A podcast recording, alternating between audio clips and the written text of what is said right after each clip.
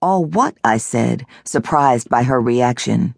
All that, she said, raising her eyebrows as if I knew perfectly well what all that was, so she wasn't required to provide any specifics. You've never even read my journals. I knew this to be true, since she had politely declined my offer to provide her with unlimited access to them when I thought she might be curious, somewhere around her 15th birthday.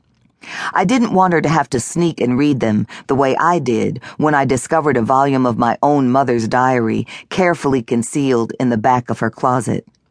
That discovery made me understand for the first time that my mother had a rich interior life, not to mention a sex life that didn't include me at all.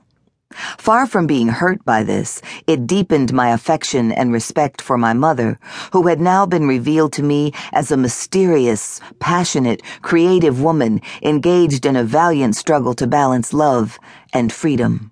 My daughter didn't see it that way. She saw the journals as uncensored, unedited slices of my life, meant for my eyes only. Any attempt to include others in such an intimate experience after the fact and through no fault of their own struck my child as self indulgent, insensitive, and unnecessary. Aren't you even curious? I said. Curious about what? My daughter said. About my life, I said. About what happened. Mom, she said gently but firmly, I know what happened. I was there, remember? After that, it seemed wiser to move on to more neutral topics, but I couldn't get her reaction out of my mind.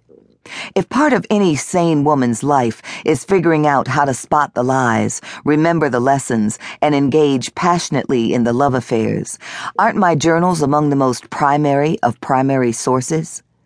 And even though my daughter is telling me they are probably nothing more than a toxic brew of rage, whining, scandalous behavior, and unreliable memories, I am not convinced. After all, she only has one half of the equation to consider.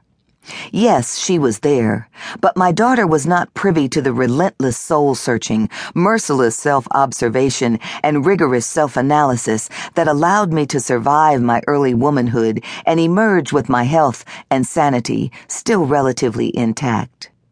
Those crucial conversations only took place in the pages of my journals, where clarity came slowly, over years, and the resulting behavioral changes occurred gradually enough that my daughter could not be expected to draw a straight line from one state to the other. She saw only the Sturm und Drang of my mad flight toward financial independence, sexual liberation, creative fulfillment, and free womanhood, not necessarily in that order. Looking back, I wonder if it's possible that the things I didn't tell her are as necessary as the things I did. Do us all a favor, she says gently, dropping me off at home later. Burn them up and be done with it.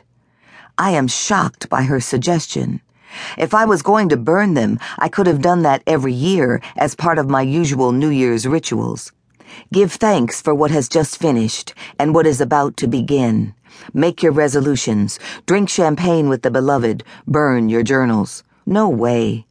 There is a reason why I saved them all these years, carting them from my baby girl bedroom to my college dorm to a series of apartments and finally home.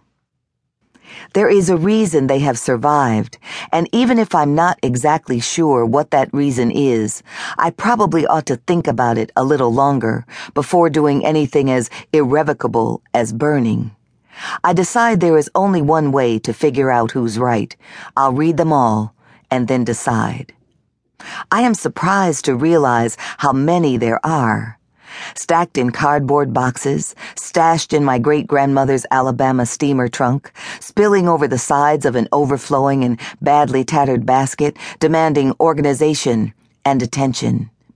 They have mutely rebuked me many times as another year passes and I add a few new volumes to their number, without going back to be sure that 1967 isn't crowding 1996, and that those pages I took out from December of 1982 were correctly replaced and not stuck in April of 1984 by mistake.